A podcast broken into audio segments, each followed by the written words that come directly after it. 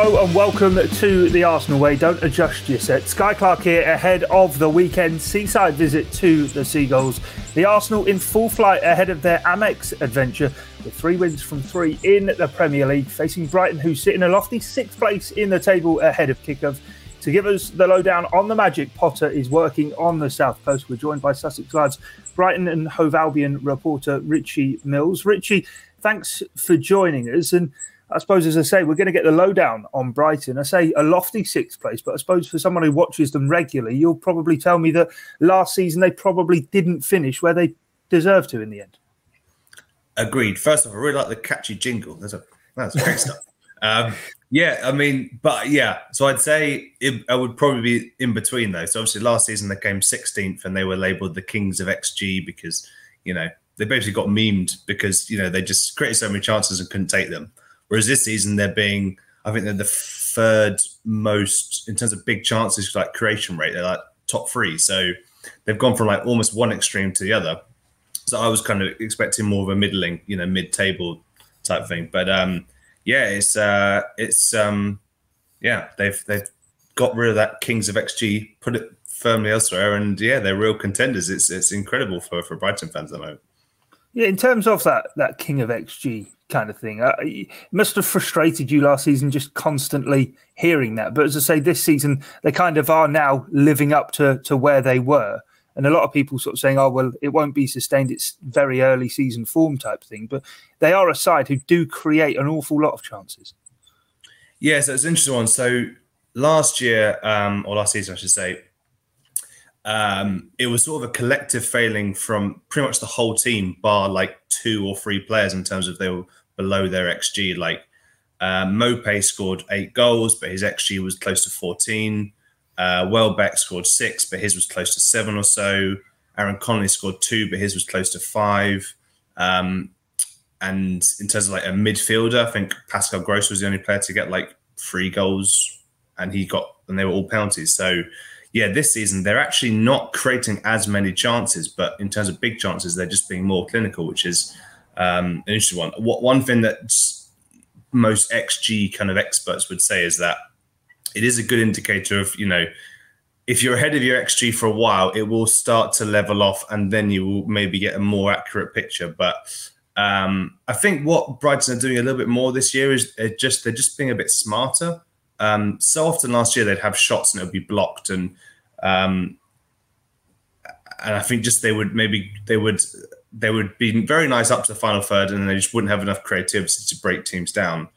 Um, whereas this season, against they've had a they have had a, a decent uh, on paper they have have like a, an easier run in so far. We'll start the season, um, but they last season they they um, they drew and lost to Sheffield United, who have got relegated. They drew and lost to West Brom. They had two nil nils against Fulham, who got relegated. Um, they basically just really struggled against teams around them, and then got some good results against you know Man City, Liverpool, Spurs, and, and that sort of thing. So yeah, this season they're just it's um, to go to another sport uh, in like kind of Team Sky back in the day in cycling. It's kind of marginal gains, um, and it'll be interesting to see when the fixtures get tougher how well they do. But um, in terms of like beating the teams that you would sort of expect them to beat, they're doing really, really well. And um, yeah, and and confidence is, is really high. And I think just the final point, the Leicester result, because obviously Leicester are, a very good team these days, you know, FA Cup holders and uh, charity holders and that sort of thing uh, in Europe. And to beat them, um, to hold on to that win from being 2 0 up was a, a, big, big step forward because last year they went 1 0 up against them and lost 2 1. And they actually surrendered more points from winning positions than any other team in the Premier League last year. So yeah, it's um, it's a fantastic start. But yeah, I'm still interested to see against, for example, Arsenal and others how it's gonna if the wheels well not the wheels will fall off, but you know if their trajectory will be as you know. Yeah, if it's going to be sustainable, yeah, uh, yeah, I completely get where you're coming from with that. I suppose it'll be one of the first real big tests. You mentioned Leicester, but Arsenal certainly hitting some real form ahead of this weekend's game and coming off the back of that North London derby win. But we've got to talk about the manager, Graham Potter, and the job that he's done. It feels as though things are beginning now to fully come together for him. Of course, when Chris Hughton left, there was obviously a lot of uproar from outside of, of how could Brighton possibly let this manager leave after bringing them up and keeping them up. But it has been a change of direction for the club, and it looks as though things are really beginning to pay off. And, and over the course of the summer, of course, he was heavily linked with leaving both Tottenham and Everton, supposedly on the uh, shortlist for when they were looking for new managers. How big is he uh, to sort of this, this whole project that Brighton are building? Uh, yeah, I think it's um, important word. He, he um, it's interesting. I'd say so. Around the the last time that Brighton played Arsenal at the Amex, when obviously um, the Gunners beat them one 0 the pressure was on Graham Potter. Um, they had a really tough run. They were very close to relegation zone. Um, I think they'd won three they'd won maybe three games and actually yeah i think you know what it took them 21 times 21 games to win three matches last season and they'd done it in the first few games this year um, but yeah so the pressure was on he was tinkering a lot changing his teams around um, but then in 2021 from then onwards for the end of the season brighton conceded the second and fewest amount of goals in the league for a team that came 16th that's you know that's incredible um, so he he managed to get a solid foundation with the likes of Lewis Dunk, Adam Webster, and we can come on to him a bit if you want. Uh, ben White, obviously. Um, and and then from then on, they just they restricted teams to quite few chances, and then they still struggled to score up front, but they just had that solid base and that and they built from it. Um, but slowly but surely, they they got some results. They picked up, and then they comfortably avoided relegation. And in the two seasons that Potter has been in charge, he led them to their record high points totals of 41. Um, but also, what he's done, and I think maybe doesn't get talked about enough, is the way he's improved players. You know, see, so often you get guys who just sh- you know, ship loads of money in and, and bring in players and then they improve. But I think the art of just actually being able to just get a player from, you know, not as good to, to very good. Like Yves Bissouma, he's you know he's come on so much. Adam Webster's you know gone from being you know championship player to talked about as a potential England centre back. Uh, Lewis Dunk's continuing getting better. solid March, so he's able to. That's a, for, for me a very good sign of a coach if you're able to just improve what you've got, the current crop you have, um, and and obviously this season they're they're doing very very well. So um, people are saying you know if if you had. a Harry Kane or you know a clinical guy up front, then wow, what would Potter's systems be able to do?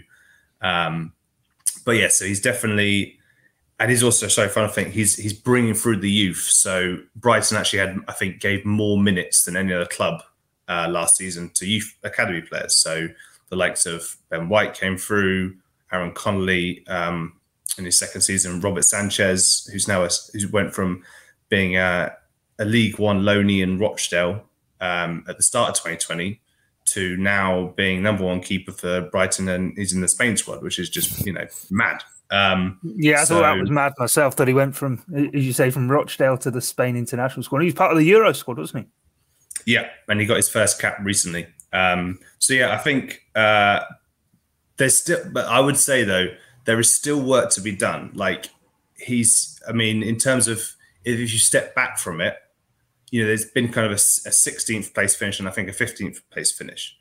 Um, that Tony Bloom, the chairman, wants them to be a, a top 10 club. So this season, it's looking like they are sort of making that jump. It will be interesting, like you say, to, if they can sustain it. But he has, yeah, in terms of bringing through players, academy players, improving players, um, looking like they could be solving some of their issues.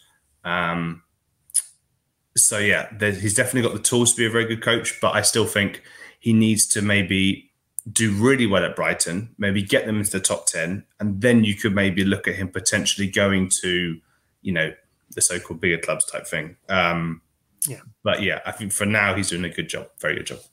Yeah, no, the infrastructure at Brighton is very impressive. I'm sure there must even be a, sort of a, a, thinking in the back of his mind that hey, I, I, could hang around here actually and and do something at Brighton.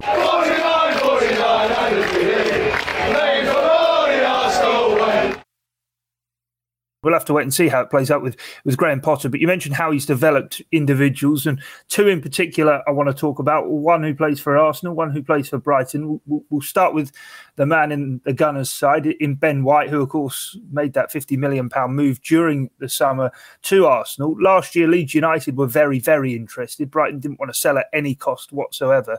He's come to Arsenal now, and there, there was a few questions asked early on, certainly after his debut against Brentford, but certainly in the last two games, looks as though he really is kind of growing into that Arsenal jersey and such a calming influence at the back. What have you made to, I suppose, his start at life at Arsenal? And, and also, what, what was the feeling from the Brighton fan base when he left? Because, as you say, he's someone who's kind of come through the ranks, albeit was farmed out on loan to a number of clubs before really getting a chance. He was only really in, in the first team for one season, wasn't it? Yep, um, so yeah, yeah, just start with yeah, White. Um, he yeah, like I say, he he did did the rounds in terms of the football league. You know, he's he he got rejected by Southampton at 16 and then brought in by Brighton. Uh, I think 19 or so, he went to Newport in League Two, was hailed as the best ever loan signing um, by the manager. Um, he then went to Peterborough for half a season in League One and did the job, and then yeah was in Leeds' as Player of the Season and, and, played, I think, every single minute of their uh, championship winning campaign. And then, um, obviously, yeah, they fended off, I think, up to a bid of up to 30 million for Leeds. Um, and looking back at it now, that was a very smart decision for Brighton.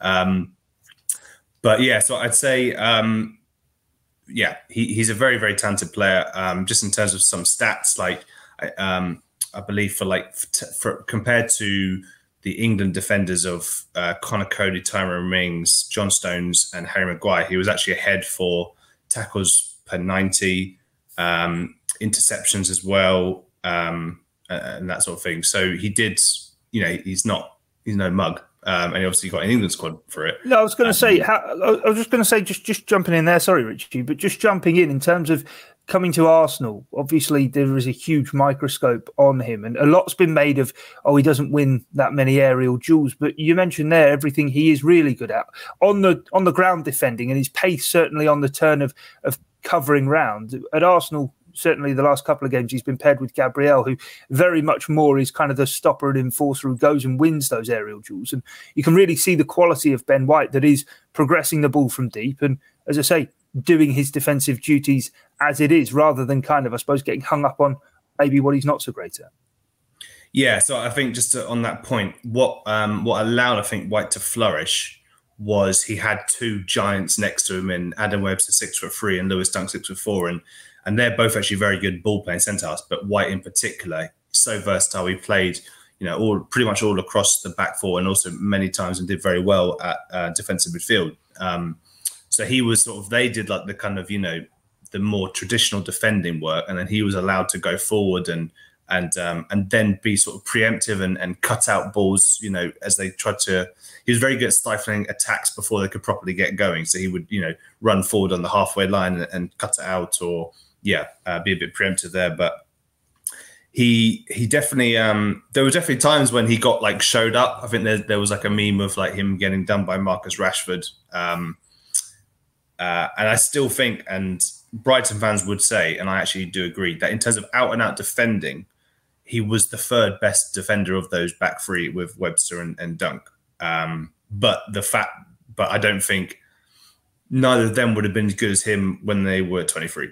So, yeah. like, he's, you know, Dunk's a very good defender at 29. Webster's very, is a good defender at 26. White is about to turn 24. Um, and he's only had one season in the Premier League. So, his rise has been yeah very very uh, spectacular. So yeah, I would say like yeah, definitely give him time. Um, I think he can become a very very good player, and he will improve on on you know some of the kind of things he needs to improve on in terms of the fifty million fee. Uh, that's yeah, everyone was very happy with that. Um, I think they you know they do rate him for sure. Um, but I think in terms of actually keeping onto a player, they I think they were happy to keep on to Yves Bissouma in terms of he's a more a key player. But yeah, um, I think so far White looks like yeah, there's a few things that needs to be ironed out, but there's definitely um, you know he has the potential to become a key player. I think for Arsenal. Just a real quick one on White in terms of a tactical sense. You mentioned their defensive midfield, and it was mentioned when he signed that he could play there. Did he ever play kind of in a a, a, midfield two, as it were, with say an Yves Bissouma. Just I, am only thinking because Granit is now out for three months, and there's been a lot of talk around kind of the Arsenal fan base as to who could slot in maybe as a, a defensive midfield player alongside Thomas Partey in some of the bigger games. And you're mentioning in playing defensive midfield, I just wonder maybe if, if Arsenal might benefit from his versatility in, in that kind of role, or if it's only that he's he's only kind of played as that sole defensive midfield player, if you know what I mean. Um, it's a good question. I remember um, there was uh, I remember there was one game that he played fantastically and it was defensive midfield, and Bissouma was out that game, and that was against his old club Leeds. Uh, he was, I think, man of the match on that day. But I do think he has. Uh, I think he has played alongside Bissouma because Bissouma is, is more of a, I'd say, a box to box midfielder. But who, you know, uh, last season he topped, I think, in terms of tackles and interceptions combined, he was you know the only player I think above 150. Um, so yeah, White would be a, a you know a, a, deeper line. He would sit back type thing yeah. and then progressively get forward, but he would not go as far as Bissouma. So I think there is a possibility that he could play um, could play alongside what would be maybe with Thomas Partey or yeah, um, yeah, like in a four-two-three-one, basically alongside alongside Partey. Yeah, that was that was all I was thinking. But you mentioned Bissouma, you've you've teased us in a few times. I know a lot of Arsenal fans will be sort of drooling from the mouth at the mention of Yves Bissouma's name. I have to say, I for one, having seen him last season, was absolutely amazed that no one came in for him this summer at least kind of tested the waters because we, we, we saw, I suppose, even from the opening weekend of the Premier League season, this is a guy of genuine, real quality. You get to watch him each week. Just how highly do you rate him? I honestly think he just gets better and better every week, and he's just got um he's got a swagger about him now. He just, I mean, even like I think last week he said on BBC Sports something on the lines of, you know, I believe that I have the mindset uh, that I'm the best midfielder in the league, um, which is obviously a big claim. Um, not sure I completely agree, but uh, he's yeah he he has gone from being you know a good player to to personally I think Brighton's best player. Um, and, and against Crystal Palace when they drew one all, they they really missed him. I mean Brighton's midfield was was second best um, without him, and I think personally just jumping a little bit, I think if Bissouma doesn't recover from his extended knee injury that he suffered against Leicester this month, um, sorry, last month, uh, I think Arsenal will will definitely win the game. Um, but yeah, in terms of he's yeah he's just he seems to be getting better with each week. Um, he's improving some other bits that weren't as good in terms of like his distribution. So he was he was you know he's good at kind of his pass accuracy was very good, but it was a lot of it was short passes. Whereas now he's he's not afraid to sort of ping balls across the pitch and, and stuff like that. And and um, he, he's, getting forward more. Uh, for example, against Watford, um, he ran quite yeah 30 yards or so to to tackle Tom Cleverley, who was 25 yards or so from goal. He robbed him of the ball, fed Maupay, and Maupay scored for their first goal against Watford. So, um, and obviously, and he's still fantastic in terms of tackles, and interceptions. I think before this weekend's results, he were um, only he and um, Wilfred Ndidi of uh, Leicester had 10 plus tackles, and interceptions. So yeah, he's picked up where he's left off. He's um yeah, I think he's absolutely box office. He's a fantastic player, and uh, like you, I was very surprised that uh, I, I, understand that no actual bids were submitted. There's been a lot of kind of interest, but yeah, um, and I, I, think Tony Bloom, the chairman, would uh, would reportedly want at least the very minimum 40 million, so it could be closer to 50 or so. Um, but yeah, he's he's a fantastic player. Yeah, he's only got two years left on his, his deal, does he not? So by next summer, summer of 2023. So not even, yeah. yeah. Yeah, so yeah, next summer it'll be a year left on the deal. Maybe might be prime for the plucking. We'll, we'll have to wait and see. Before we go, then, Richie, you know how these things work. We get you on to give us the lowdown, and then at the end we both embarrass ourselves with predictions. How do you think the game's gonna gonna play out? I'm going for a gentleman's 14 all. uh, So yeah, I think just I said a little bit earlier. Um, if Bissouma plays, I reckon. Right, I don't. I I personally just in terms of like matchups and um, Arsenal have got pace to burn in, in lots of areas and, and the current form they're in, even though Brighton doing very, very well. I do feel that if Bissouma plays, they can get maybe a one or draw. But if he doesn't, I think Arsenal will win 2 1. So I'm going to go, and I don't think, uh, just going from um, photos that Brighton's website put out and a video of the training, I didn't see Bissouma there, um, which is never a great sign. Um, so I wouldn't be surprised if he doesn't start, and therefore I think Arsenal will win 2 1. What about you? Well, I, am Brighton, it always makes me. I know last year won both games to nil, but it kind of makes me shudder thinking back to that game when we came back from the pandemic and Neal Maupay scored late on. And yeah, I, I, think there's been so much optimism and positivity around Arsenal that maybe we, we could be in for a bit of a uh, bring back to uh, earth. And I think, as we mentioned right at the top, Brighton are going under the radar and a lot better maybe than what a few people may well think. But I'm with you. I think Arsenal can maybe scrape it 2 1, but we'll have to wait and see how it does play out. Do make sure to give this video a like and do subscribe if you are new to the channel. But from myself, Guy Clarke, and Richie Mills, thanks for joining us here on the Arsenal Way YouTube channel. And don't forget, just keep following us down the Arsenal Way. 49, 49, Lei